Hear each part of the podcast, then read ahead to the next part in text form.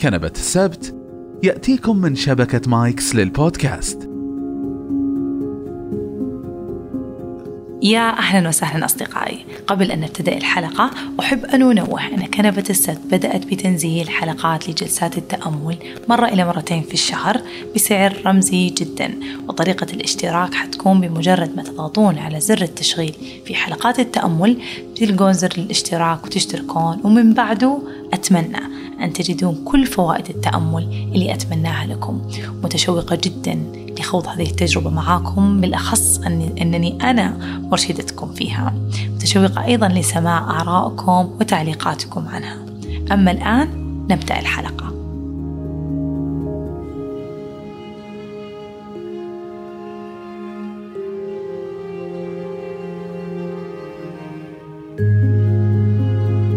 يا أهلاً وسهلاً بالصباحيين والمسائيين من أصدقائي الجميلين. مرحباً بكم في حلقة جديدة من بودكاست كنبة السبت، البودكاست الذي يحمل طابع نفسي واجتماعي وفلسفي في أحيان أخرى لوجهة واحدة، وجهة الإثراء الممتع. أهلاً فيكم في حلقة جديدة وفي ثرثرة جديدة وفي موضوع جديد.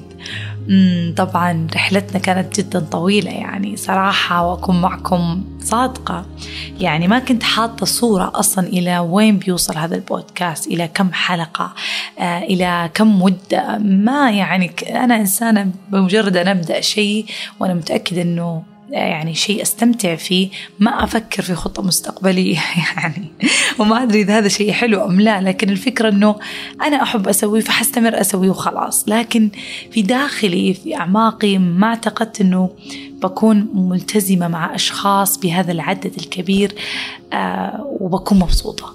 لطالما كرهت الالتزام، لطالما كرهت فكرة أنه أكون مجبر أني أسوي الشيء اللي أحبه. إلا أنه يعني بقد ضغوطاتي وكبرها، طبعا أنتم بتعذروني ما تقصرون، لكن برضو لما تستمر الضغوطات أجد أنه أني أخذ من وقتي وأسوي هذا الشيء حتى لو أنا مضغوطة. أرى فيه متعة ولذة بشكل مو عادي. أولا لأنه شيء فعليا أحبه، وهذه نصيحتي للجميع لما يجون يبحثون عن بزنس مثلا جانبي، أو يبحثون عن هواية معينة يقضون فيها أوقاتهم، يتأكدون أنهم فعلا يحبونها، لأنهم حتى في أتعب الضغوط وفي أحلك الظروف حيشعرون أنهم سهل أنهم يقدمونها. فأشعر بلذاذ، أشعر بسعادة وأنا أقدمها لكم. هذا السبب الأول. طبعا السبب الثاني طبعا اللي دائما أقوله، حبكم، دعمكم، كلماتكم. قد يعني قد أحيانا تقولون أنه أوه الكل يمدحها أو الكل يعطيها تعليقات، أنا تعليقي ما يفرق، بس صدقوني صدقوني كل تعليق من تعليقاتكم أقرأ في يعني بودكاست، تعليقات البودكاست، أو في المنشن في تويتر أو دايركت تويتر. ما تتصورون قديش كلماتكم تنعشني، تسعدني، ومستحيل أعتادها، ومستحيل أشعر إنه شيء إنه تعودت عليه أو شيء. في كل مرة أشعر بسعادة، في كل مرة تدعموني وتعطوني قوة. فشكرا شكرا من القلب، والله يديم هذه المحبة، والله يديم هذا الشعور السعيد اللي تخلقونه فيه. طبعا حلقة اليوم، بما أنه حلقات الماضية من العيار الثقيل، اليوم الحلقة أقول فيها تحدث. قلت كلمة تحدث لأهمية الحديث. طبعا طبعا أعتقد أفنان أكثر واحدة يجوز لها تتكلم عن الحديث، أكثر واحدة يجوز لها يعني تسوق للحديث، تسوق للكلمات، تسوق لل يعني للتعبير للتعبير طبعا يعني تحدث. هذا لا يعني أنه دائما، يمكن كلمة لما نقول تحدث أنه على طول يجي في بالنا الأشخاص اللي في معمعة وفي تعب نفسي وفي إرهاق نفسي، فنقول لهم تحدثوا عما في خاطركم. مو بس في هذا المنظور، في أشياء كثير بأتطرق فيها. اليوم الحلقة حتكون عن سكيلز، عن مهارة مهارة التحدث. طبعا لما أقول مهارة لا يعني بالضرورة إنك تكون إنسان اجتماعي، أو تكون إنسان منفتح، أو تكون إنسان عندك مرادفات وعندك انطلاقة في الكلام، أو أو لا لا حلقة اليوم ما أتكلم عن هذا النوع من الحديث، ما أتكلم عن زي ما قلت لكم اللي جاء في بالكم أول شيء على طول اللي هو التحدث عند الصعوبات وعند القلق وعند هذا، لا لا لا، ولا أتكلم عن التحدث في في في, في الستيج والمسرح والخطابة، لا، بتكلم عن التعبير عن النفس في كل شيء، في أغلب في أغلب المجالات أو في أغلب الأماكن، وقد إيش تأثيرها على الصحة النفسية، وقد إيش أيضا تأثيرها على علاقاتك، وبالتالي مجددا على صحتك النفسية. في هذا البودكاست أنا اعتدت إنه يعني اعتدت إنه أعلمكم وأعلم نفسي إنه كثير من خصالنا، من تصرفاتنا، من سلوكياتنا هي الأساس هي الأساس في خلق حياتنا وظروفنا ومشينا في هذه الحياة أو سيرنا في هذه الحياة. فقلنا كثير إنه الظروف تحصل من الله سبحانه، سواء ابتلاء أو يعني ابتلاء يكفر فيه ذنوبنا سبحان الله، أو حتى دفع مضرة عنا أو شيء حتى نصل يعني إلى شيء أخير منه بإذن الله، لكن في النهاية هي ظروف إحنا ما بيدنا نسوي فيها شيء. لكن طريقة تفكيرنا تجاه هذا الظرف وتصرفنا تصرفنا بين قوسين مهارة أو فعل نفعله أو سلوك معين هو اللي بيدنا، وهو اللي يحدد شعورنا في هذاك الوقت. وإذا كان فعلا مثلا شعورنا زعل أو غضب أو أو هو يحدد مدة هذا الشعور أو هذا الزعل أو هذا الغضب حتى إن شاء الله يختفي من عندنا ونرجع بطبيعتنا. فالفكرة إن سلوكياتنا يعني دائما، طبعا هذه قاعدة يعني ما أعرف والله إذا قلتها في حلقات سابقة أو لا، بس مهم جدا إني أعيدها وأكررها، إنه ال ال ال سبحان الله المشاعر أساسها أصلا فكرة. يعني عندنا فكرة، بعدين شعور، بعدين الشعور يصير سلوك، تمام؟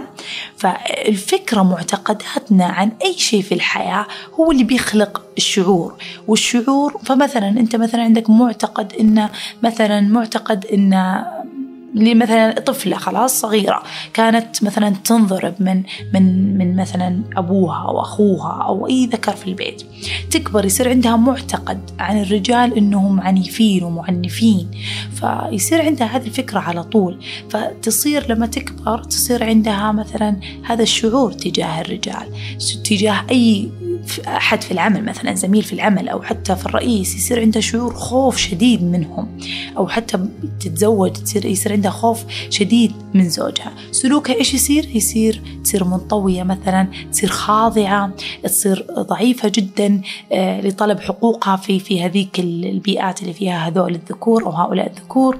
فهذا هو هذه هي السلسلة، فكر، شعور، آه، سلوك، تمام؟ أحيانا في الحياة إحنا ما بنقدر نسوي نحفر لكل معتقداتنا وننظف كل معتقداتنا عشان سلوكياتنا تصير كويسة. أحيانا نركز على سلوكياتنا نحسن منها، بالتالي حيخف الشعور، وممكن المعتقد يطلع على السطح وننظفه، وممكن نكتفي بذلك. فنركز على بعض السلوكيات عندنا، والتركيز قد قلتها في حلقة أعتقد هوية على موضوع تزكية النفس، إنك أنت إنسان تراقب نفسك، تراقب إيش الأشياء اللي أنت ممكن إن الناس تنزعج منها مثلا، أو أنت حتى تكون عارف إنها مزعجة فيك. يعني أنت تكون متأكد إنه هذا الشيء أو هذا السلوك مزعج فيك، بس أنت بكل أريحية تقول والله هذا أنا، والله هذا طبيعي، والله أنا كذا، فتستسلم لهذا السلوك وتكمل عليه. فبالتالي ما تتطور شخصيتك إلى مرحلة أخرى، وما ترتاح مع نفسك أكثر في في وقت لاحق. فالنصيحة الكبرى هنا إنه إحنا لازم نركز على سلوكياتنا، السلوك اللي نرى أن الآخرين يعني سلطوا الضوء عليه كثيرا لا نكابر. ما أقول دافع عن نفسك وقتها، ضارب وأحلف أنك مو كذا وسوي اللي تبغى، بس ارجع البيت وركز في هذا الموضوع، اسأل شخص مقرب منك هل أنا فعلا كذا؟ هل أنا مستفز لما أسوي كذا؟ هل أنا صدق عصبي؟ هل أنا؟ وابدأ يعني شوف هذا السلوك على على مدى أبعد، يعني شوف كل المواقف الماضية اللي كان فيها سلوكك هذا مزعج للآخرين، وابدأ اعرف طرق أنك كيف تخفف من هذا السلوك على حسب طبعا السلوك. ممكن نعطي نصيحة، فكل سلوك يعني حيكون مختلفة طريقة حله خلينا نقول، لكن تبدأ طبعا بمعرفة المشكلة أو بمعرفة أن فعلا فيك مشكلة، من هنا يبدأ الحل. أحيانا بس بمجرد ما اعترافك في هذا باعترافك بهذا السلوك أو اعترافك بهذا بهذه الطريقة اللي أنت تستخدمها، أه سبحان الله تبدد الشعور كليا. يعني اللي يجي الشعور الكريه اللي يوصل لك من هذا السلوك وأنت تسويه، أو الشعور اللي يجي للآخرين يتبدد بالكامل، فبالتالي يختفي هذا السلوك بعدين. فهي كذا يعني بمجرد ما أنك تركز على الشيء وتوقف، يعني تقرنك أنه هذا الشيء فعلا مو كويس، وأنا ليش أنا قاعد أسوي هذا الشيء، صدقني يعني حيكون أكثر حتى من نصف الحل. فمن هنا نقول بصوت عالي دعونا نركز على سلوكياتنا ونغير فيها حتى يتغير تتغير مشاعرنا ويتغير ما بداخلنا. فإن الله لا يغير ما بقوم حتى يغيروا ما بأنفسهم. فإذا أنت ما اجتهدت وما سعيت في تغيير شيء في نفسك، طالعت في سلوك عندك معين وغيرته، الله ما حيغير طبعك، ما حيغير شخصك. فيجي واحد مثلا يقول والله أنا عصبي، أنا يا أخي كذا عصبي، وخلاص خلاص يمشي أنه والله الجميع لازم يتحملني ولازم يعني يتحمل هذه العصبية حقتي، واللي يحبني أصلا يتحملني، وخلاص يعطي الجميع يعني كذا أن الأمر خلاص مفروغ منه. فكيف تعتقد أن الله بيساعدك في هذا الأمر ويغير يغير هذا الطبع الصعب اللي قد يكون أنك ولدت فيه، رغم أن العصبية بالذات هي من أكثر الأشياء المكتسبة مع الزمن؟ طيب كيف تعتقد أن الله يغير طبعك هذا وإنت مو في كل مرة قاعد تمسك غضبك؟ يعني الغضب ترى ما هو شعور أنت لوحدك تحسه، حتى لو أنت تعاني منه. أنا أقول لكم يعني في ناس مثلا عصبية إلى درجة هي تعبانة من نفسها، لكن فرق لما يكون في شخص يعترف أنه عصبي ويحاول تغيير هذه العصبية، وفرق بين شخص بس يعترف أنه عصبي والله تحملوني. اللي اللي يعترف وفقط تحملوني ما يعتبر أنه قاعد يحكم غضبه، قاعد يحكم نفسه، قاعد يتحكم في غضبه، قاعد يضبط نفسه. يعني الرسول صلى الله عليه وسلم في معنى الحديث أنه إذا غضبت أوقف، غير وقفتك، أو روح توضأ، أو امشي، أو تحرك، سووا زي الديستراكشن اللي هي نفسك عشان تطلع من نوبة الغضب هذه. فالرسول صلى الله عليه وسلم يعني أخبرنا أنه هذا الشعور ترى يعني يعني حتى معناه أنه حتى الرسول صلى الله عليه وسلم كان يغضب. فما هي شيء ما هو شيء أنه الشخص اللي ما يغضب هو يعني الشخص المثالي هو الذي لا يغضب، لا، إحنا كلنا بنغضب، بس كلنا بإمكاننا ويجب علينا أن نضبط أنفسنا عند الغضب. طبعا في درجة معينة، يعني في عندنا درجة معينة نقول هنا أنت لا لا لا لازم تطالع في هذا السلوك وتغير من هذا ال ال يعني تغير من سلوك الغضب وتغير من السلوك اللي عندك لأنك قاعد تأذي الآخرين. وفي يعني الوضع اللي إحنا نقول عادي، يعني أنت في نهاية هذا الشعور لازم تعبر عنه. فمرة أتذكر صديقتي قالت إنه أنا مرة ندمانة إنه أنا طلبت كريم ثلاث مرات ثلاث مرات يعني كنسل كنسل كنسل، يعني برنامج السيارات فتكنسل فتكنسل الأول وتكنسل الثاني، كنسلون ما أعرف ليه فجأة، إلين وصلت للثالث، الثالث قبل أو الرابع فدخلت فصبت غضبها عليه، إيش هالبرنامج، زعلانة يعني. وهي مو دائما يصير لهذا الشيء، لكن ذاك الموقف فأزعجها الموضوع، فانصب على مين، على الرابع. فهي تقول إنه أنا يعني كم بإمكاني، هي تقول إنه كم بإمكاني إني أنا أمسك غضبي، لأنه لو أفكر فيها أنه هذا الشخص الرابع هو ما يدري عن الثلاثة الماضيين، هو ما له علاقة في أغلاطهم، هو ما له علاقة في في في حتى في البرنامج بأكمل، هو موظف وهو قبل الطلب وجاك وساعدك وأسعفك، المفروض هو اللي يكون عنده الشكر. فهي أدركت ذلك وندمت يعني نوعا ما على الفعل، فتعتبر راقبت سلوكها وأشعرت نفسها أنه ما ينفعني أنا أسوق، ضبطت نفسها. فكانت تسألني هل أعتبر شخص عصبي؟ فقلت يا حليلك يا حلوة أنت يا جميلة يا مسالمة. طبعا مشاعر الغضب ما بنكون مثاليين، مشاعر الغضب تجينا في لحظات نكون إحنا أصلا في ضغط يعني نفسي، مثلا مثلا ننتظر كثير تحت الحر، وراي أشياء كثير أسويها، وراي مدري إيه وراي مدري إيه، بعدين فيصير هذا الشيء فبوف كذا تصير انفجارة. طبعا مهم جدا أن الواحد من قبل يكون يعرف على مين يصب غضبه، مهم جدا يعرف أنه ينتبه على ألفاظه، ينتبه على الأسلوب. ما هي مبرر، حتى لو أنك أنت غضبان وزعلان ما هو مبرر أنك تجرح الآخر أبدا. لكن غضب العميل أحيانا، غضب مثلا بالنسبة لي أنا طبيبة أشوف غضب المريض أو غضب أهل المريض أحيانا نقدر نتفهمه، فالشاطر طبعا الطرف الآخر أنه يحتوي هذا الغضب ويهدي الشخص الآخر. بس حلو كمان أننا إحنا نضبط أنفسنا من قبل. طيب، فجميل منها أنها هي سلطت الضوء على هذا السلوك، عشان تجوا ليش أنا سويت كذا، هل هذا يعتبر غضب، فهل أعتبر شخص عصبي؟ فالفكرة أنه السؤال أنه هل دائما يحصل معك ذلك؟ هل دائما أنت يسمونك شخص عصبي، يا ويلي عصبت، يا ويلي مدري إيش، يا ويلي جت العصبية، يا ويلي.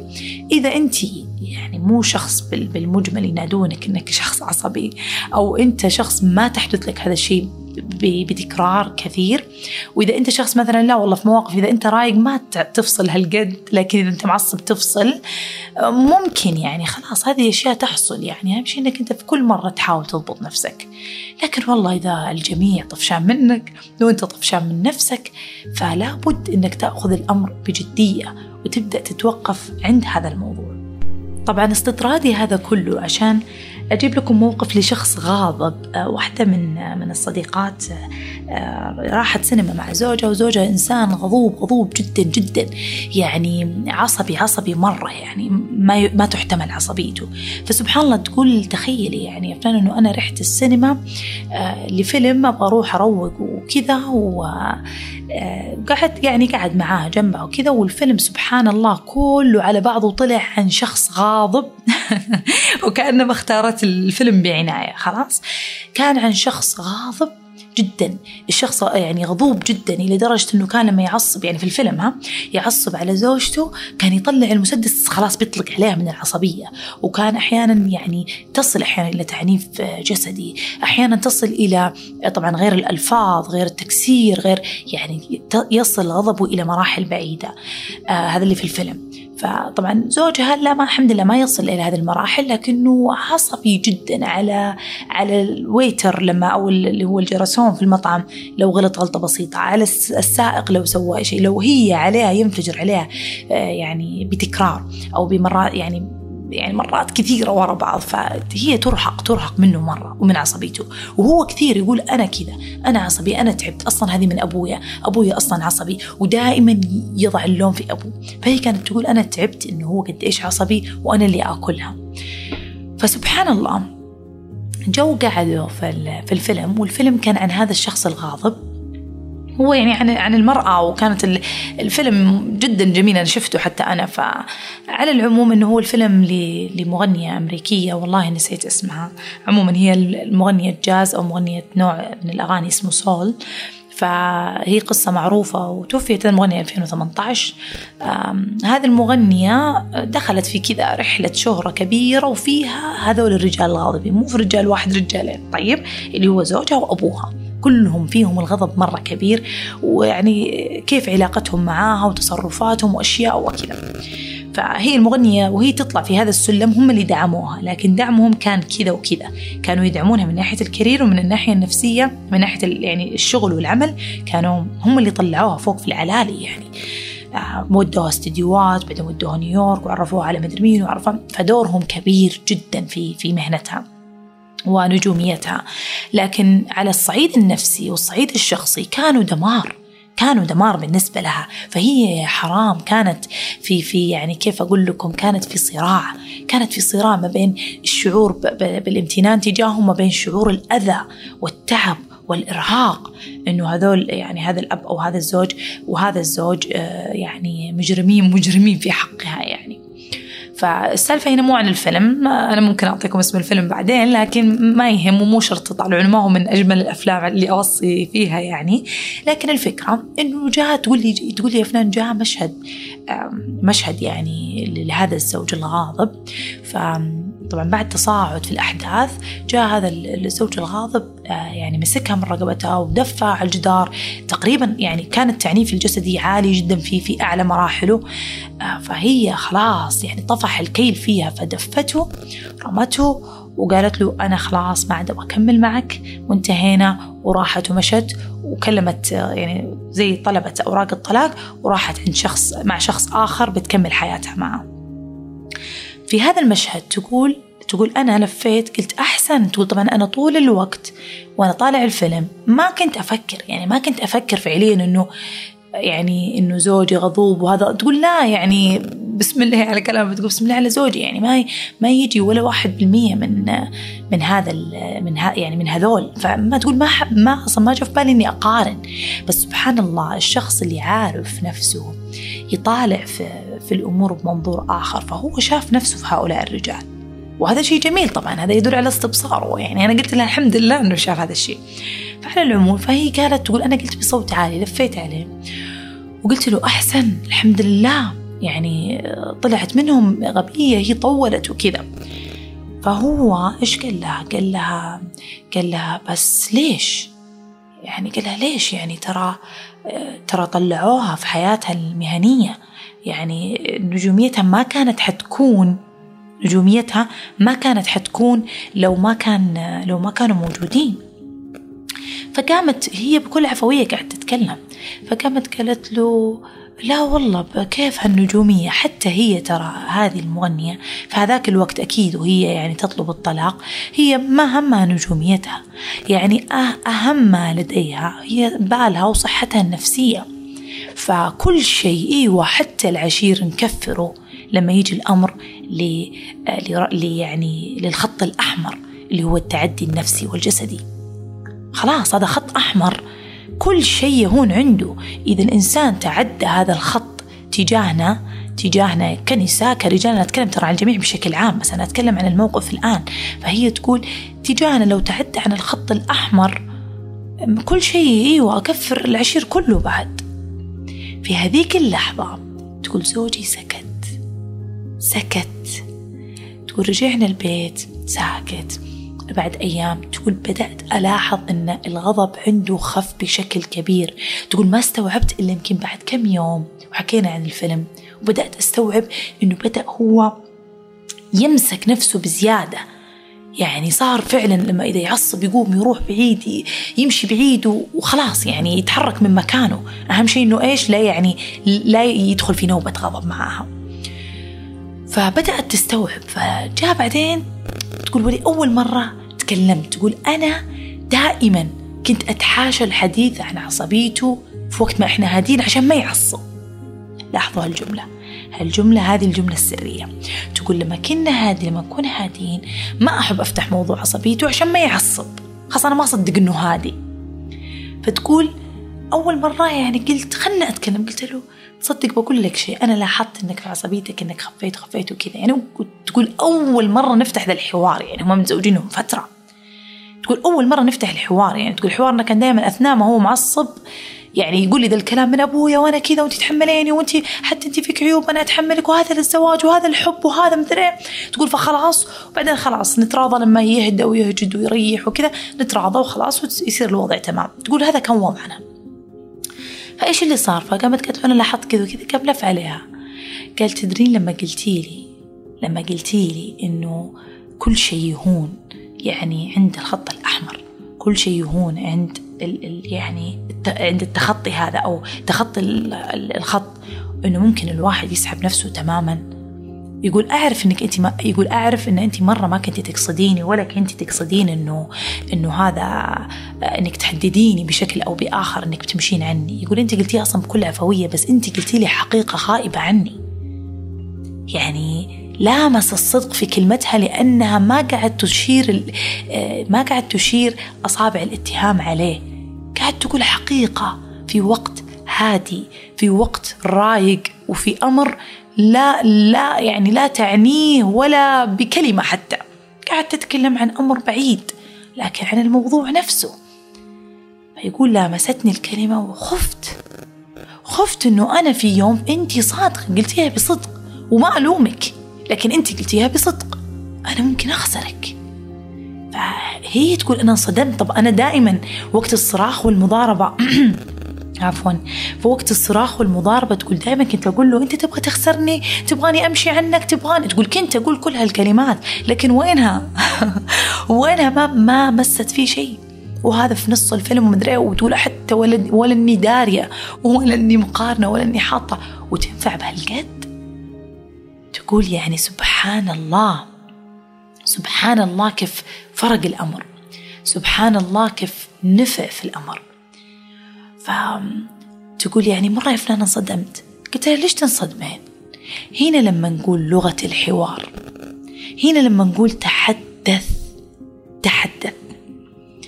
فلما هنا أجيكم في هذه الحلقة أقول لكم تحدثوا لبعضكم، اخلقوا لغة حوار مع أهاليكم، مع أخوانكم، مع أحبابكم، مع أزواجكم، مع أطفالكم، حتى مع عمالتكم يا جماعة، حتى مع زملائكم في العمل.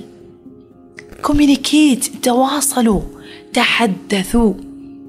الخصام لا يحدث إلا بسبب لغة الحوار، هي نمبر ون. الرجل يحط الإصبع على على على المرأة ويقول هي ثرثارة وتتكلم ولا لا لا، والمرأة تقول هذا الرجل يهرب من الحديث، يهرب من الحوار، ويهرب يضرب الباب ويمشي. كل واحد يتهم الآخر، لأنه أثناء النزاع كل واحد أصلا هو في أسوأ نسخة منه. إحنا نتكلم عن الحوار في اللحظات الهادئة والطيبة. المشكلة المشكلة إنه لغة الحوار يعني مفهومة إنها فقط مثلا كيف نتحكم في غضبنا وقتها، وكيف نحتوي هذا الغضب، نحتوي الزعل، كيف نحل مشاكلنا من ناحية إني أراضيها، فأقوم أجي أراضيها بورود وهدايا حبيبتي ولا زوجتي، ولا هي تراضيه بإنها يعني تهدي وتقول له إنه خلاص لا نعيد هذا الشيء، لا نتضارب مرة ثانية، ولا أوعدني ما نتضارب مثلا. لا لا لا، بنتضارب مليون مرة. الحياة كذا سبحان الله. يعني أنتم اثنين ساكنين مع بعض إذا كانت علاقة، وإذا كنتم عائلة أخوان أخوات، أنتم بالدم خلاص مرتبطين، وأنتم الأهالي الأمهات والآباء مع أولادهم أو العكس، خلاص أنتم مرتبطين ببعضكم، لا بد أن تكون الخلافات مستمرة. لكن كيف تخف الخلافات هذه؟ لما يكون بين خلاف وخلاف وقت هادئ وحديث هادئ يحل الخلاف السابق. تذكرون في حلقة تخطي لما تكلمت إنه ما بيحسنك، ما بيحسن علاقاتك القادمة، وما بتجد ناس واعية وناس راقية وناس تناسبك أكثر من اللي قبل إلا لما تحل عقدة العلاقة السابقة، لما تفصفصها وتحللها وتجد وين العيوب في الشخص الآخر وفيك وفي طريقة التواصل. و لما تطلع كل هذه الأشياء صدقني سبعين بالمئة بتكون من لغة الحوار، ثلاثين بالمئة ممكن تكون عدم تجانس شخصيات، عدم توافق فكري عقلي نفسي روحي وتبر. لكن لغة الحوار، لغة الحوار طبعا بيجون البعض بيقولون طيب يا دكتور انه انا ترى والله احب اتكلم، انا اقول له خلينا نتفاهم على الموضوع، انا اقول لها خلينا نتكلم على الموضوع، هي تقول لي لا خصك الموضوع انتهى. كثير يقولوا لي هالكلام، لكن كيف الموضوع ممكن انه يفتح ويتسكر الى الابد وينرمى؟ بطريقه يعني اسميها تكنيك الهدوء. تكنيك الهدوء كلنا نساء ورجال، ما في اسمه تكنيك الهدوء سويه لرجلك ومدري ذا الكلام، ولا أنت عشان تكسب امرأتك، لا، هذا لكسب الآخر، امرأة، رجل، أم، أب، صديق، زميل.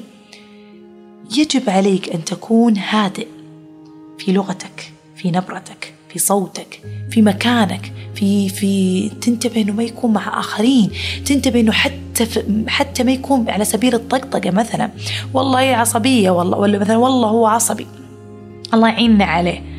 هذه الطريقة بت أنت أنت قاعد أصلا you are normalizing هذا، أنت قاعد تخلي الأمر طبيعي جدا بالنسبة له، أنت قاعد تكرر الكلمة إلى درجة قاعد تخلق هذا الشيء فيه أكثر وأكثر. ترى فعليا هذه هذه هذه لعبة العقول. لما أنت تجي عند شخص تقول ترى عينك حمراء عينك حمراء عينك حمراء، بيلف بعد ال بعد ال العشر دقائق وأنت تقول له هالكلمة بيشوف عينه حمراء. العقول فعلا يلعب، يعني تقدر إنك تلعب عليها بهذا الشكل.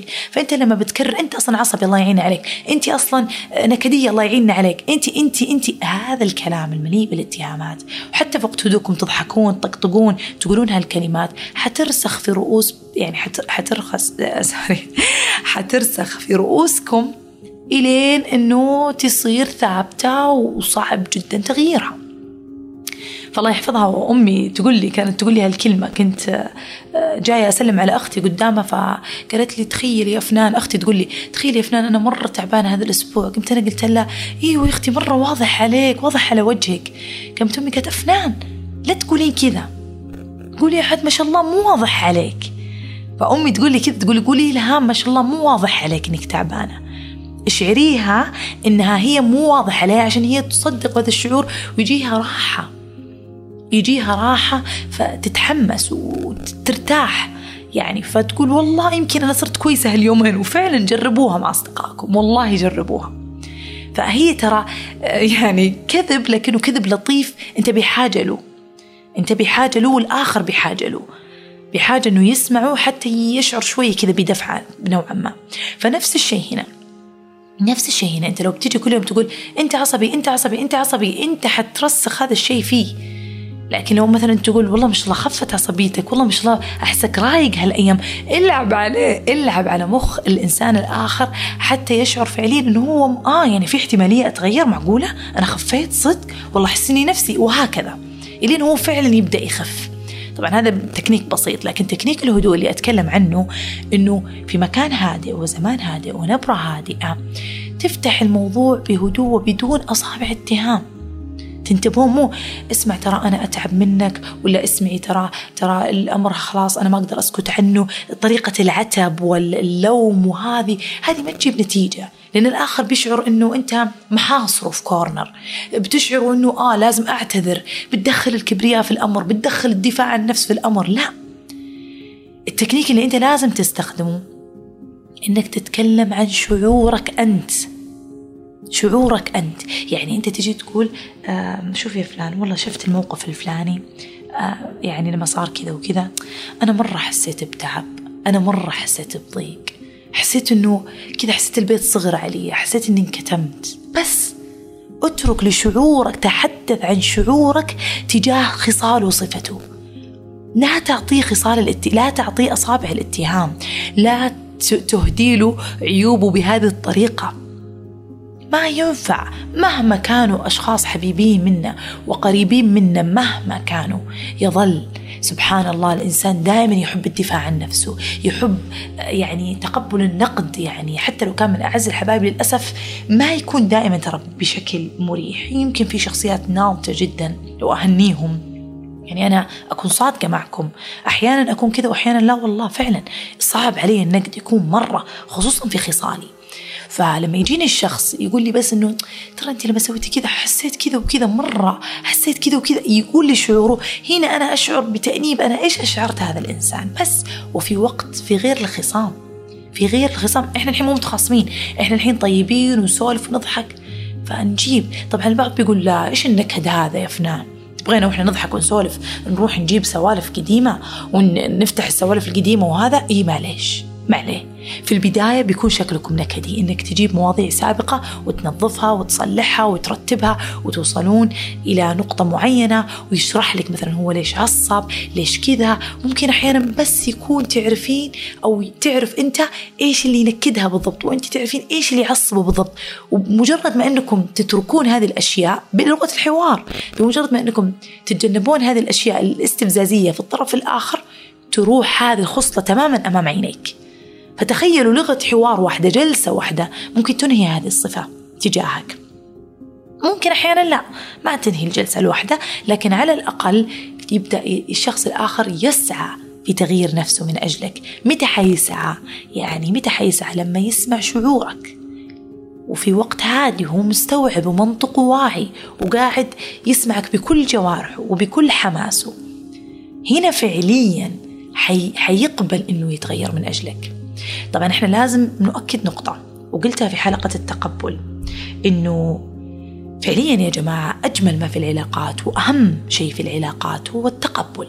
خلاص، كل شركائنا في الحياة، كل علاقاتنا في الحياة لازم يكون فيها زي ما قلت لكم في حلقة التقبل انها خصال صعبة، لكن احنا نحاول نتقبلها. لكن في خصال زي ما قلت يجب ان يكون فيها تغيير سلوك، لانه يعني لانه اولا عشان انت ترتاح كنفس، يعني كنفسك انت ترتاح، ثانيا عشان الشخص الاخر يعني تزداد جودة الحياة وجمال الحياة معك. يعني مع بعض تكون حياتكم جودتها أعلى وأجمل، تكون علاقتكم أنضج بلغة الحوار هذه، تكونون فعليا تغيرتم من أجل بعض بمعرفة مشاعر بعض. فهمتم علي؟ يعني أنتم مو لازم تعرفون أنه يعني مو لازم تعرفون الشعور في وقت الغضب والزعل، لأن في وقت الغضب والزعل ما حد يحترم زعل الآخر مرة، كل واحد يبغى يثبت أنه هو زعلان أكثر. لكن لما تكونوا مرتاحين وفرحانين، طالعين طلعة حلوة، مسوين طلعة حلوة، أنا أسويها حتى ترى مع والدتي، أكون أنا ووالدتي في نقاش ويشتد النقاش ويشتد هذا الأمر وكلامي يكون يعني كذا أعصب، وأمي كلام عصبي من هنا، فكلامنا كل واحد يبغى يقول الكلام اللي في راسه وكل واحد يبغى يثبت الشيء اللي في راسه ونزعل بعض ونسكت وخلاص. طيب إيش صرت أسوي؟ صرت بعد يوم يومين يجي مشهد في فيلم، يجي مشهد في مسلسل يكون نفس موضوعنا، فأناقش الموضوع بهداوة. أقول إيش رأيك أمي، يعني إيش رأيك في هذه الممثلة ما سوت كذا وكذا وهو قال كذا، يعني تحسين إيش رأيك في الأمر؟ أتكلم عن عن الحوار. تقوم أمي تقول منظورها اللي أنا أبدأ أستوعب هي ليش سوت كذا في ذاك النقاش معايا، وهي تقول لي هذا الموقف، أقوم أنا أحاججها بمنطقي اللي هو كان موقفي أثناء النقاش. طيب أحاججها بمنطقي وهي تحاججني بمنطقي، وإحنا مرتاحين نتكلم عن مسلسل. فهمتم علي؟ طبعا مو لازم أنكم تدورون شيء اندايركت، يعني أنا جبت لكم مثال الفيلم حق صديقتي وجبت لكم الأمثال هذا، هذا لا يعني أنه هو الشيء الوحيد، لا لا طبعا، يعني تقدرون يكون شيء دايركت أنه شفت هذاك الموقف أو شفتي هذاك الموقف، أحس أنه يعني أنا مرة شعرت كذا وكذا. أهم شيء أنكم تتكلمون بمشاعركم، لا تنسون هذه النقطة، يعني تقولون إيش قاعدين تشعرون، إيش قاعدين إيش قاعد يعني إيش الصفة هذه اللي قدامك قاعد تسوي فيك، بدون ما تذكر الصفة حتى. شفت الموقف الفلاني لما صار كذا وكذا، لما أنت قمت بعدين صرخت علي، بعدين أنا رحت الغرفة، بعدين أنت ولا أنت يا أمي لما أنا مشيت، بعدين أنت قلتي كذا، بعدين أنت سويتي كذا كذا. توصفون الموقف، أنا حسيت كذا وكذا، حسيت إنك تشوفني كذا وكذا، حسيت إنك تشوفيني كذا وكذا. هذه هي لغة الحوار، هي لغة مشاعر، لغة شرح نفسك عند الآخر. هذا ما يتطلبه، هذا ما يتطلبه كل العلاقات، لأنه فعليا طالما في خلافات كثيرة في علاقة، زي ما قلت لكم ممكن يكون في عدم انسجام شخصي روحي وانت في علاقة فيها تعلق وأسباب كثيرة، لكن أنا أجيب لكم من أهم الأسباب اللي في أحد حتى محامي الطلاق قال إنه نسيت والله النسبة، لكن كانت فوق خمسين بالمئة من نسب الطلاق كانت بسبب لغة الحوار. فما هو ما هو شيء سهل أبداً، ما هو شيء سهل أبداً إنك يعني لغة الحوار تمارسها بجدية. طبعاً يعني أجي مرة واحدة من من البنات قالت والله إني أنا بالعكس، أنا مرة لغة حوار بالعكس، أنا أنا وزوجي إنه على طول نتكلم، إنهم هم علاقة يعني عن بعد، زواجهم يعني هو ساكن في منطقة وهي ساكنة في منطقة، فتقول والله معنا ساكنين بعيد، إنه أربعة وعشرين ساعة مع بعضيها تكستينج يا سوالف تليفون. قلت لها وش تسولفون عنه؟ قالت نسولف كل شيء وما أدري إيه. إيش السوالف؟ لما تكون سوالف تسولفين عن يومك، عن أحداث زمان، عن عن والله غزل بعد، هذه كلها ما تعتبر لغة حوار، هذه سوالف أنت تقدر تسولفها مع راعي البقالة عادي. لا، مو هذه مو هذه اللي أتكلم عنها. لغة الحوار اللي هي تكون في تعبيرك عن نفسك عند الآخر.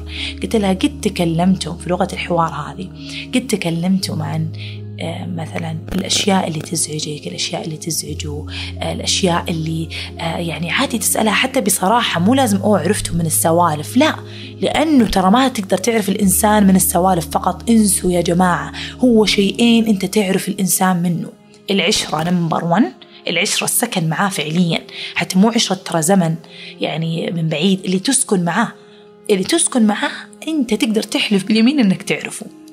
الشيء الثاني اللي تكون لغة الحوار معاه عميقة وكبيرة إلى درجة أنك تسأله عن شعوره ويسألك عن شعورك، تسأله عن إيش يستفزه، إيش يتعبه، تفهم إيش يستفزه إيش يتعبه بلغة الحوار، مو بس والله أعرفها كذا وكذا من من الشباك على قولتهم، يعني كذا تأخذها طائرة. لا، يكون في فعليا لغة حوار، لأنه في ناس كثير يعتقدون أنهم يعرفون آخرين ويقولون أعرفها والله هي كذا، ولما تيجي يقول يقول تقول لا والله ماني كذا، أنا والله ماني كذا، فتبدأ الوحدة تبدأ تدافع عن نفسها لأنه الآخر قاعد يعتقد أنه يعرفها. بينما اللي يعرف من بعيد وعنده مثلا حدس ولا عنده نظرة بعيدة تجاه الشخصيات، ويبدأ يعرف شريكه أو يبدأ يعرف أخوه أو يبدأ يعرف أمه، يعني عن طريق أو خلينا على الأصدقاء، لأن هم اللي تكون يعني أو أصدقاء أو العلاقات العاطفية هم اللي يكونون بعيدين وما في عشرة خلاص. فاللي يكون عنده أصلا بعد نظر ويكون عنده فهم للشخصيات وعنده هذا ويكون فاهم، يعرف ويتأكد إنه هذه الصفة أنا ما يعني تبليتها عليه، لا، يسأله يعني لما يصير مثلا شيء معين يقول له انت كذا وكذا صح، ما حتتحمل هذا الشيء صح ولا بتتحمله، احسك كذا وكذا. لازم يقول للشخص الاخر عشان الشخص الاخر يعبر عن نفسه. ما حد ادرى يعني ما حد ادرى يعني من نفسه غير نفسه. أحيانا ممكن صح يكونوا عايشين في إنكار وكذا، لكن في أغلب الوقت في في في العميق كذا هم عارفين أنفسهم. فما ما ينفع إن إحنا نقول والله نعرف الآخر بس من كذا، لا، شيئين شيئين فقط قلت لكم، اللي هي العشرة نمبر وان، اثنين لغة الحوار العميقة اللي هي يكون فيها تعبير عن نفسك مع الآخر أو التعبير عن نفسك مع الآخر. فمهمة جدا لغة الحوار لتنمية العلاقات، لترتيب العلاقات ولتحسنها. وأيضا يعني ترى عادي جدا أنه مثلا كذا تقررون فعليا أنه كل أسبوعين تكون طلعة طلعة خلاص هذه الطلعة نتكلم فيها عن كل شيء، عن أحداث الأسبوعين الماضية. البعض مثلا يقول أوه أنا ما أحب أخلي ما أحب العلاقات كذا يكون فيها شيء جدي. أنا بس أقول لكم للناس اللي يصعب عليهم العفوية في العلاقات حددوا، لكن هي ترى العلاقات المنسجمة والجميلة ما يفترض حتى يحدد فيها شيء، هي تيجي كذا، تيجي فلو، تيجي كذا تمشي مع التيار. وتكون جميل جدا لما الواحد يفتح يعني باب الحوار مع شريكه أو مع أخوه أو مع أخته مع أمه حتى يتوصل لحلول وسطى معاهم. وطبعا يتطلب هذا الحوار طولة بال ويتطلب صبر في الحوار. لما تفتحوا انتم مرتاحين وانتم مستانسين وكذا قد ينفعل الآخر. انت انت انت يعني ما تقدر تتوقع ردة فعل الآخر مية بالمية. اذا انفعل لا تنفعل معاه. هنا يبدأ التنازل. هذه كلمة التنازل، مو التنازل واحد يتنازل عن حلمه ونقول العلاقات عبارة عن تنازل، تنازلوا عن أحلامكم، لا. التنازل يكون في المشاعر برضو. لما أنت يشد الثاني تقوم أنت خلاص تقول والله كذا أوكي خلاص سكر سكر الحوار. مو لازم من من الحوار الأول واو أنت بتطلع الأول والتالي وبتنظف العلاقة وبترتب الصفة وبتشيل الخصلة، لا، شوي شوي. عشان كذا العلاقات الناضجة هي اللي تكون مع الزمن يبدؤون يغيرون في أنفسهم، حتى أحيانا يبدؤون يصيرون يشبهون بعض. ما في تغيير يصير بالغصب، ما في. هذه هذه علاقة مستفزة وسامية، حتى اللي يبغى يغير شريكه شريكه غصب حتى لو كانت صفات سلبية فعلا ويجب على الشريك أن يغيرها، معليه. أنت أنت أنت قررت أنك تكون معه. صبر صبر صبر صبر وطولة بال ولغة حوار تفتح كل أبواب هذا الشخص الآخر للتغيير. أنت تفتح باب التغيير بلغة الحوار في وقت هادئ ونبرة هادئة ولغة هادئة وفي وقت آخر غير أوقات الخصام. هذه هي لغة الحوار. أحيانا ترى يا جماعة ما تتصورون قديش السوء الفهم يحدث بيننا في أشياء يعني تصعب الحياة. أتذكر يعني في موقف بسيط تو صار، سبحان الله، يعني موقفين والله موقفين. الموقف الثاني تو تذكرته فبذكره الآن. يعني الموقف الأول ترى هو اللي ألهمني فعليا الحديث في هذه الحلقة فببدأ فيه. كنت مع زميل معاي هنا في العمل ف... فكنا أنا وياه في المناوبة، المناوبة طويلة جدا ومتعبة، فباليالله جلسنا وتعبنا وخلاص. فقعدنا نحكي على موضوع معين، يعني ننتظر، طبعا احنا في الطوارئ فننتظر حالات، ف يعني نهرج على بال زي ما يقولون. فقعدنا نحكي على شيء معين فلسفي يعني طبعا نوعا ما، انه انه هو يعني كنا نتكلم عن ليش هذا الشيء يحصل مثلا. فهو طبعا حوار طويل فانا ما بفتحه هنا، بس انه انه ليش هذا الشيء يحصل. فقام قال هو انه هذا الشيء يحصل ممكن لانه نيه الانسان وهو يسوي هذا الشيء تجذب له هذا الشيء وزي كذا يعني. فتكلم عن ان النيه، هو يتكلم ان النيه هي اللي جذبت له هذا الشيء أو الغرض اللي يده. فقمت قلت له أنا آه والله يعني أنت فيك جزء روحاني. قام قال لا أنا أبد، أنا ما ما أعتبر نفسي روحاني، أنا إنسان منطقي. قلت كيف منطقي وأنت تؤمن أن النية يعني تجذب الأشياء؟ النية شيء شيء كذا يعني شيء غير ملموس يعني. فقعدنا طبعا قبل لا أقول غير ملموس قلت له كيف يعني أنت تنوي يعني أنت تؤمن بالنوايا وأن النوايا تجذب أشياء فبالتالي أنت روحاني. قال لي لا أنا أعتبر نفسي منطقي. قلت له لا يعني أنت وأنا إلا أنت غصب روحاني وهو إلا أنا غصب أنا منطقي. طبعا أنا أعتقد في يعني واضح هنا مين الغلط في الموضوع، أنه أنا أشدخل أهلي يعني أشدخل أهلي أنه أنا أغصب ولا أنت فيك يعني، وهو أضرب نفسه يعني. بس أنا حسيت أنه هو مو مستوعبني يعني. أنا كان حتى إصراري، جت بعدين ممرضة أنتوا لسه في ذا الحوار ونضحك. قلت لها يا أختي أنا عارفة يعني أنا متأكدة إننا إحنا في نقطة واحدة، بس هو ما هو راضي يقتنع يعني. فهمتم اللي استشعرت شعور إنه إحنا في نقطة واحدة بس أنا ماني عارفة إيش الخلل. فقلت له إلا أنت كذا ويقول أنا كذا. أجم إيش اللي توصلنا له؟ والله يمكن أخذنا نص ساعة، يعني تعرفوني أنا ما شاء الله ما يحتاج. فهو صمل معي، مسك معي وكمل معي. فقالت أنتوا لسه في هذا الحوار؟ قلت والله ما بنوصل. فالشيء الجميل اللي قاله فجأة وقف كذا هو عند شيء، قال له تدري خلينا نوقف شوية عند نقطة، قولي لي إيش تعريف الروحانية عندك وإيش تعريف المنطقية عندك؟ يعني إيش تعريف الشخص الروحاني وإيش تعريف المنطق المنطقي طبعا بعد حوار من نص ساعة. قلت له أوكي كده، يعني هدينا الرثم، ما صار في أنت وأنت، صار في خلينا نتساءل ونجيب على أسئلة وقد نصل إجابة معينة. فإيش يعني إيش المنطق بالنسبة لك؟ يعني إيش المنطق بالنسبة لك؟ قلت المنطق هو الشخص اللي يعني يبغى يطلع إجابة لكل سؤال، ولازم تكون الإجابة يعني لازم تكون الإجابة شيء مادي، يعني مثلا زي المحقق.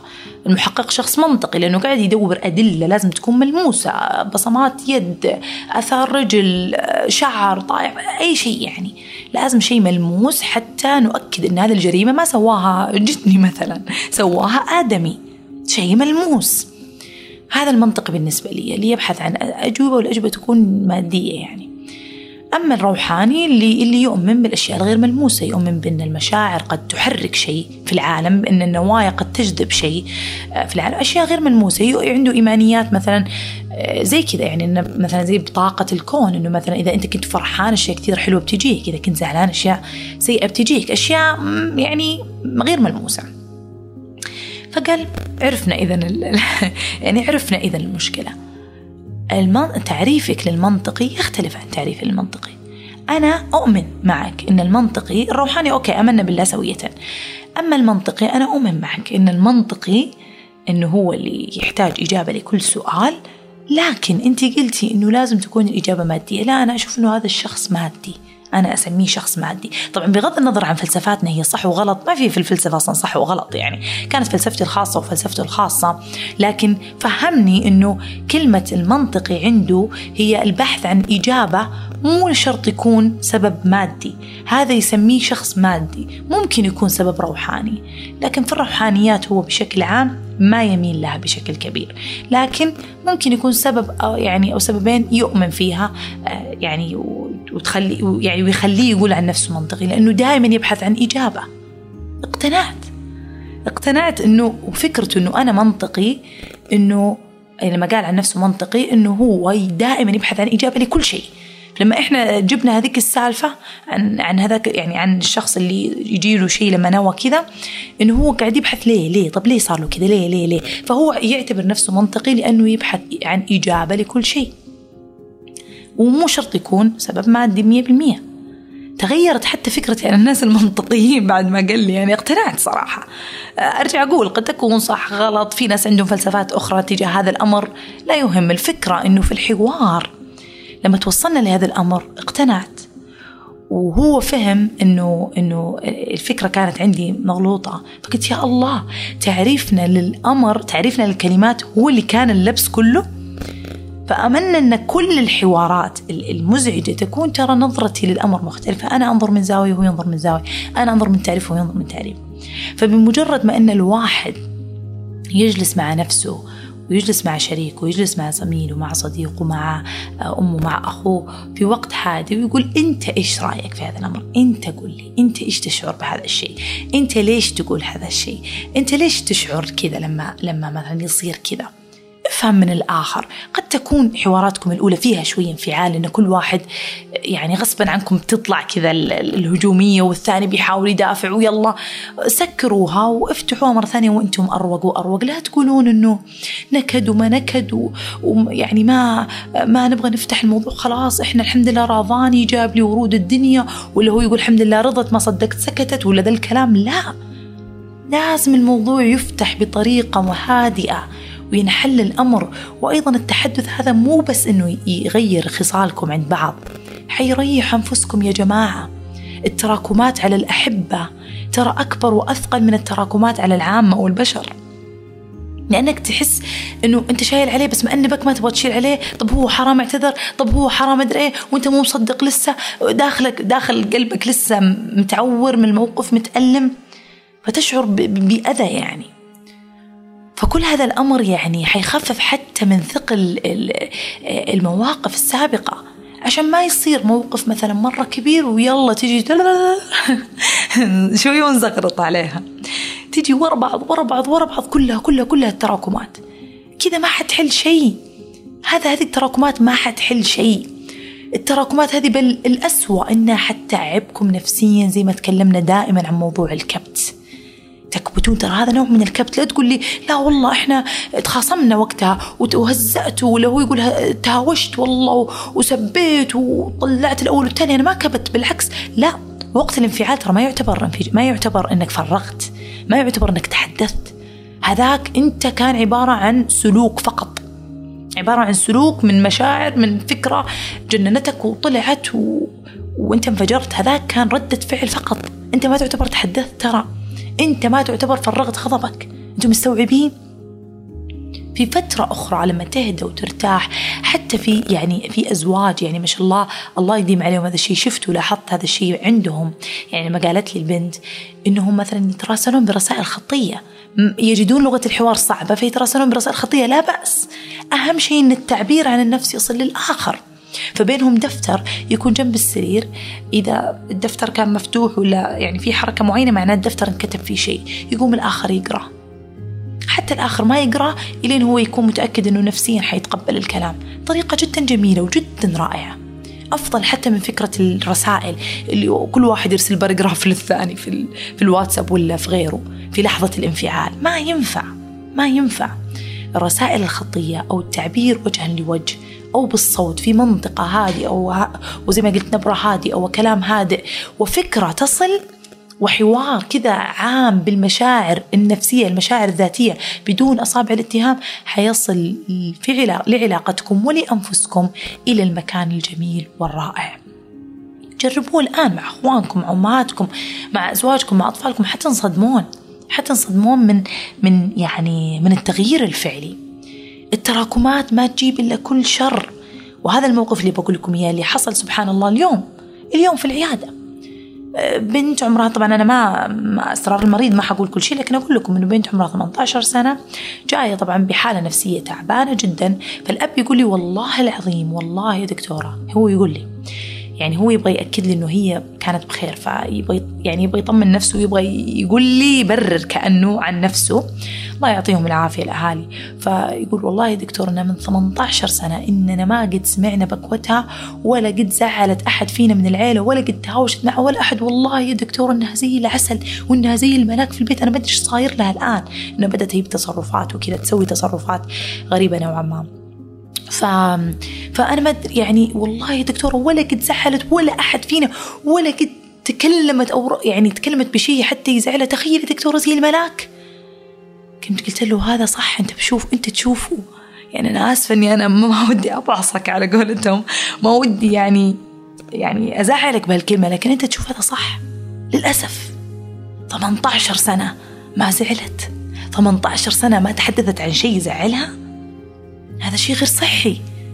البنت قاعدة تكبت، البنت قاعدة تمر أكيد بأشياء كثيرة وما قاعدة تتكلم معاكم، البنت قاعدة مثالية فما قاعدة تظهر أي شيء. وهذا يخليني أتكلم عن عن تحدث تحدث عن ما يجول بخاطرك. لا تشيل هم الآخر أنك تنكد عليه ولا أنك تزعله ولا أنك تحزنه. لا، أنت راحتك وحال يعني صحتك النفسية ترى أهم عليك في البداية. الآخر بما أنه يحبك لا تخاف، بيحمل ثقلك، بيحمل همك، بما أنه مقرب ويحبك وعزيز عليك، إيش يبغى أكثر من أنه يدعمك؟ فتحدثوا يا جماعة، تحدثوا بما في خاطركم، تحدثوا حتى يعني عن أتفه الأشياء. تكلموا تكلموا باللي في خاطركم، فضفضوا. الفضفضة ما هي بالأمر السهل، يعني ك- ك- كنتيجة ما هي بالأمر السهل يا جماعة. سبحان الله، يعني وخلقناكم لبعضكم سخرية قال الله سبحانه وتعالى. إحنا البعض يا جماعة إذا ما كانوا أقربائنا وأحبائنا وأصدقائنا موجودين لنا في, في وقت الشدائد، حتى لما أقول لكم شدائد أشياء سخيفة، إذا ما كانوا لنا يسمعوننا، متى متى يكونون لنا؟ بس في الأشياء اللي إحنا سعيدين فيها ما صارت ما صارت علاقة يعني داعمة، ما صارت. فمهم جدا أننا إحنا نتحدث من أجل علاقاتنا ومن أجل أنفسنا قبل أي شيء. تحدثوا. لغة الحوار هي لغة التعبير عن نفسك عند الآخر. تخبروا عن نفسك، إيه، وقول أنا أحب كذا، أنا أحب كذا. أتذكر كان في قبل مشاهير، أعتقد أنه فراس بقنا ما شاء الله هو زوجته، فأتذكر أنه كان يعني فاتح البرنامج حق لغات الحب، ويقول لها لغات الحب الخمسة اللي هي تكون مثلا الكلمات التشجيعية، الهدايا، الكواليتي تايم أو الوقت الجميل في قضاءه مع زوجه وإلى آخره.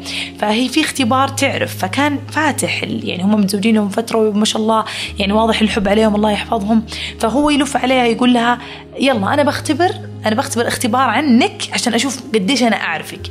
هذه الحركة جدا جميلة جدا جميلة في التعرف على الآخر. هذه لغة الحوار، هذه لغة الحوار اللي أسميها، مو الغزل والسوالف. هذه أشياء جميلة وحجر حجر يعني خلينا نقول أحد حجر الأساس في العلاقات، التواصل والاهتمام وهذه الأمور.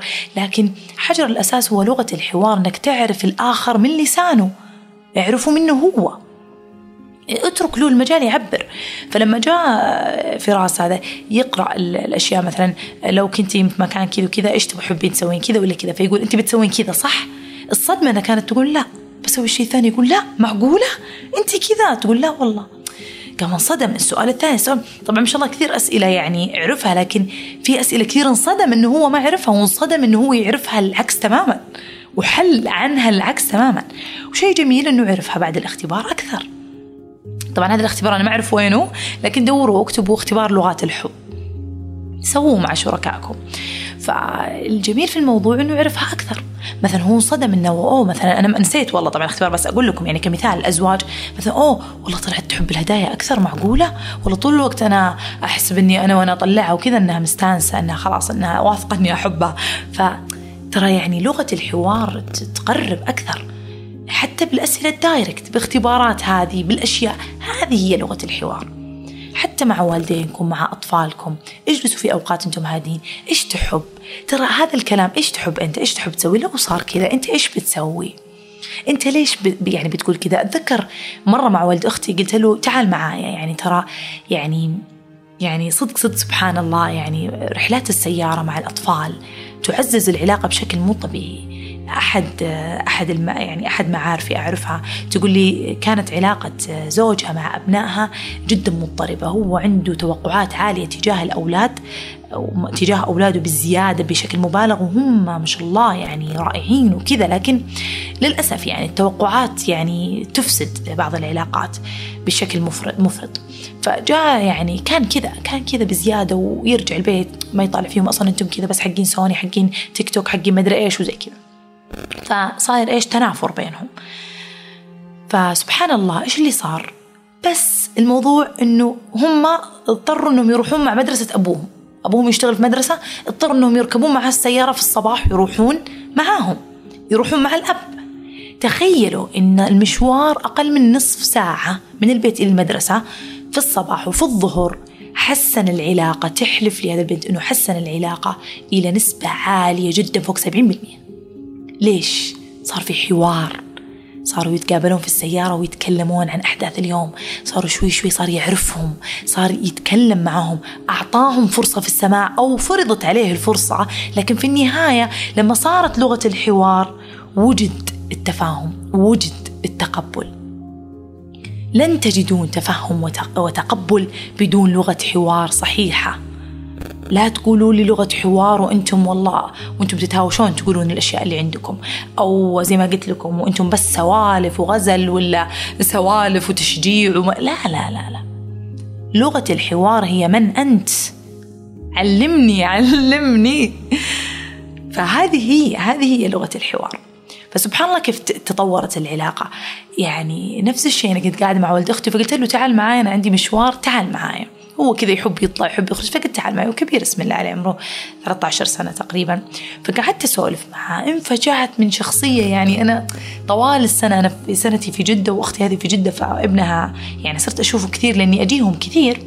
فمع كذا في, في تلك الرحلة الحوار، وأنا أقول له ليش طب تحب كذا، ليش تسوي كذا، ليش أنت كذا، ليش يا الله كيف علاقتي معاه توطدت. والله يا جماعة في رحلة واحدة، في رحلة واحدة يعني مشوارنا طبعا كان مضحك، إنه يعني تعسرت أشياء واضطرينا نروح أكثر من محل، يعني شغلتي طولت، توقعت إنه مشوار نص ساعة صار إلى أربع ساعات، إلى درجة وراني مقاطع الفيديو اللي يحبها اليوتيوبرز اللي يتابعهم، ويعلمني ليش يحبهم، يعلمني أسلوب فلان وأسلوب فلان، فعرفت شخصيته أكثر.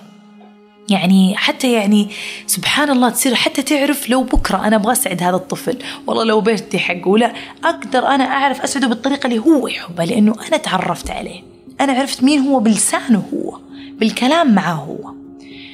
فلغة الحوار هي شيء عظيم جدا، وسبحان الله يعني ترى الكلام والحديث قائمة عليه، حتى الرسل قائمين عليه، الرسائل والأنبياء كلهم جو برسالة، الرسالة محتواها إيش؟ محتواها كلام، محتواها حديث، محتواها إقناع، محتواها أسلوب. فمهم جدا أننا إحنا نركز على هذا الشيء، كيف نحله، كيف نسوي. قد يكون يعني الموضوع مطول نوعا ما، لكن أرجع أقول تزكية النفس، التركيز على النفس، فكرة أنه ضبط النفس وقت الزعل، أو حتى لو ما قدرت على الأقل بعدين بعد الاعتذار جلسة من أجل حل هذا الموضوع المتكرر أو حتى الغير متكرر، وضع النقاط على الحروف بهدوء برقي بهداوة، كسر الحوار في كل مرة يخرج عن عن يعني عن هدوءه، كسره وتأجيله لمرة أخرى. هذه كلها طرق حتساعد في خلق علاقة أفضل مع أحبائكم، وحتى مع زملائكم في العمل يا جماعة، حتى مع زملائكم في العمل. ودائما لا تنسون، يعني هذه كلمة أخيرة في كلمة تحدث، لا تنسون تتحدثون بالأشياء الجميلة في أشخاصكم، لا تنسون المديح يا جماعة، لا تنسون المديح يا جماعة، والله العظيم. يعني أنا في خلال هذه السنة يعني أسوق لأختي عزيزة الرائعة ما شاء الله تبارك الله، أختي هذه أكبر أخواتي، يعني الأخت العود، يعني من الناس اللي أتشرف إنها أختي، عرفت الشعور، الله يحفظها يا رب يخليها. آه يعني هي ما شاء الله مدرسة لطلبة ثانوي، وأتوقع كثير من طالباتها الثانوي يتابعوني، وأحب أحييهم من هنا، الله يسعدهم ويحفظهم. تتكلم عني تتكلم عنهم كثير، ويعني حبها لطالباتها ومشاعرها تجاههم، ويخلي قد إيش طالباتها ينق... يعني هي تدرس سنة واحدة ثاني ثاني ثانوي، فقد إيش ينطلقون من أول ثانوي يكونون عاديين، ثاني ثانوي يطلعون فوق فوق ما شاء الله تبارك الله. وهذا مو يعني مدحا لأختي، فعليا في يعني في في حصيلة حصيلة الدرجات، وأيضا في حصيلة المخرجات، وحتى ما شاء الله في تعليق الطالبات لها، وتعليقهم حتى أحيانا لي في الدايركت في تويتر، فالله يحفظها يا رب. فأختي هذه استخدمت لغة الحوار أو تحدث من ناحية المدح، أنا أقول لكم تمدح بناتها وتمدح طالباتها بطريقة مكثفة، هذه ما هي مبالغة، هم فعلا يستحقون المديح، هم قاعدين يشتغلون. فكانت توريني تصحيحها للرايتنج اللي هو الكتابة لطالباتها، مستوياتهم مختلفة من ضعيف جدا إلى واو تمام، كلهم يأخذون مديح، يعني هي تمدح عادلة في المدح، عادلة في المدح، يعني مو مثلا الشاطرة مرة تساويها بالضعيفة مرة، لا عادي، تقول للضعيفة تكتب لها أنت رائعة أنك تجتهدين، أنت رائعة أنك قاعدة تسوين أقصى ما لديك، والشاطرة تكتب لها رائع، إيش هذا الخطاب الرائع، إيش هذا الكتابة المبهرة. فكل واحد تمدحه بالشيء اللي فيه حقا، لكنها في النهاية تمدح. فوالله يا جماعة توريني الرايتنج، توريني أوراق الرايتنج تصحيحها، كل الباراجراف أغلاط، سبيلينج اللي هو الإملاء حقهم، طبعا يدرس مادة الإنجليزي، فيعني السبيلينج اللي هو الإملاء غلط، أشياء كثير غلط غلط، حاطة تحت خط خط خط تحت كل الأشياء وتصلحها، بعدين المدح أربع سطور ولا كأن الأخطاء كلها موجودة. لدرجة قلت لها قلت لها أنا مرة مبسوطة منك يا عزيزة، أنت قاعدة تمدحين كل هذا المدح رغم كل هالأخطاء. قالت طبعا هي في النهاية اجتهدت، الأخطاء لابد منها. ف انبهرت وسعدت وانبسطت إن في ناس تستخدم لغة المديح كلغة تشجيعية حتى في علاقاتكم يا جماعة، حتى في في في يعني علاقاتكم العاطفية الزوجية، الآباء مع أبنائهم، وحتى الأبناء مع الأمهات والآباء، استخدموا المديح واستخدموا التشجيع. لما تطلع أحسن ما لدى الآخر في قدامك وتمدحه، تعزز من هذه الصفات وتشعر بالحب أكثر. لغة التشجيع أحيانا تكون لغة حب عند الآخر، فإذا حتى لو ما كانت عند الآخر إلا وحيحبها، ما حد ما يحب المديح. تعودوا لسانكم يكون رطب، تعودوا لسانكم يكون جميل ولذيذ ويعني ورقيق، تعودوا يكون مليان مديح. ليش لا؟ امدح الآخر يا أخي، امدح قصة شعره، امدحي تسريحة شعرهم، امدحي ميكابها، امدحي أي شيء فيها اليوم، امدحي امدحي طلعي أجمل ما في الآخر وامدحي وطلعي. هذه أحد لغات الحوار الرائعة اللي تشعر الآخر بالأمان، إن اللي قدامي يشوفني شيء جميل، وتشعر بالأمان تجاه نفسه إنه واو أنا جميل، وما تدري كيف هذه الكلمة تنقذ. يمكن ذاك اليوم كان هو في أتعس أيامه، وأنت أنت خلقت له لحظة جميلة، فأشعرته يعني بطاقة عالية. فلغة الحوار يعني، وتحدث لما نقول تحدث، تحدث بما يقلقك، بما يحزنك، لا تكبت، اطلب صديق، اطلب أخصائي، اطلب المساعدة. لما نقول تحدث يعني تحدث وعبر عن نفسك عند الآخر حتى يفهمك في وقت مناسب ومكان مناسب ونبرة مناسبة، حتى تتغيرون وترتقون في علاقاتكم مع بعض، وحتى تكبرون أنتم سويا، وحتى ترتاح أنت مع نفسك في هذه العلاقة. وتحدث أخيرا بما يرضيك في الآخرين أكثر مما تتحدث بما يسيء إليك أو ما يزعجك فيهم.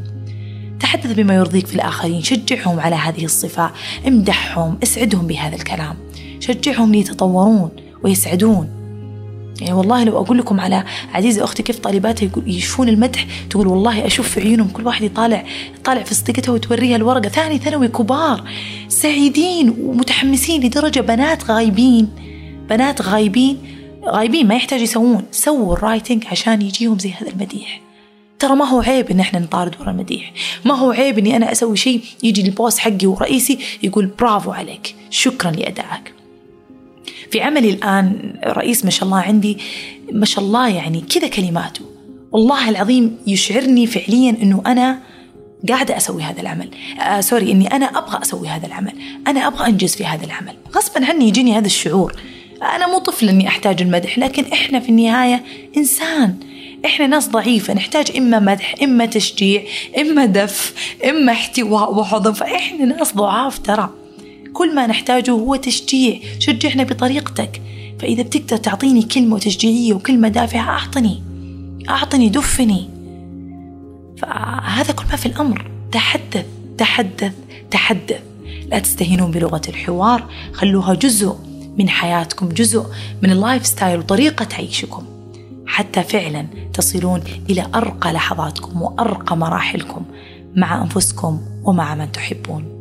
أتمنى تكون الحلقة يعني كانت زي ما يقولون كذا في وسط قلوبكم وفي وسط عقولكم، أتمنى أن تكون وصلت لكم ويكون فعلا أثريتكم.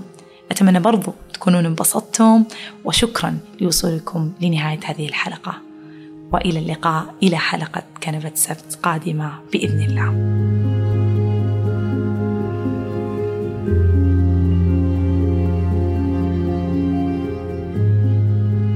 لو عجبك البودكاست لا تنسى تقيمه على المنصة اللي تسمعنا منها، وأيضاً تقدر تشاركنا مراجعتك وتعليقاتك حول الحلقة في أبل بودكاست. أما توصيتنا الأخيرة، حاول تشارك الحلقة مع شخص واحد فقط، أول شخص جاء في بالك. شكراً لكم مرة ثانية، ونلقاكم في الحلقة الجاية.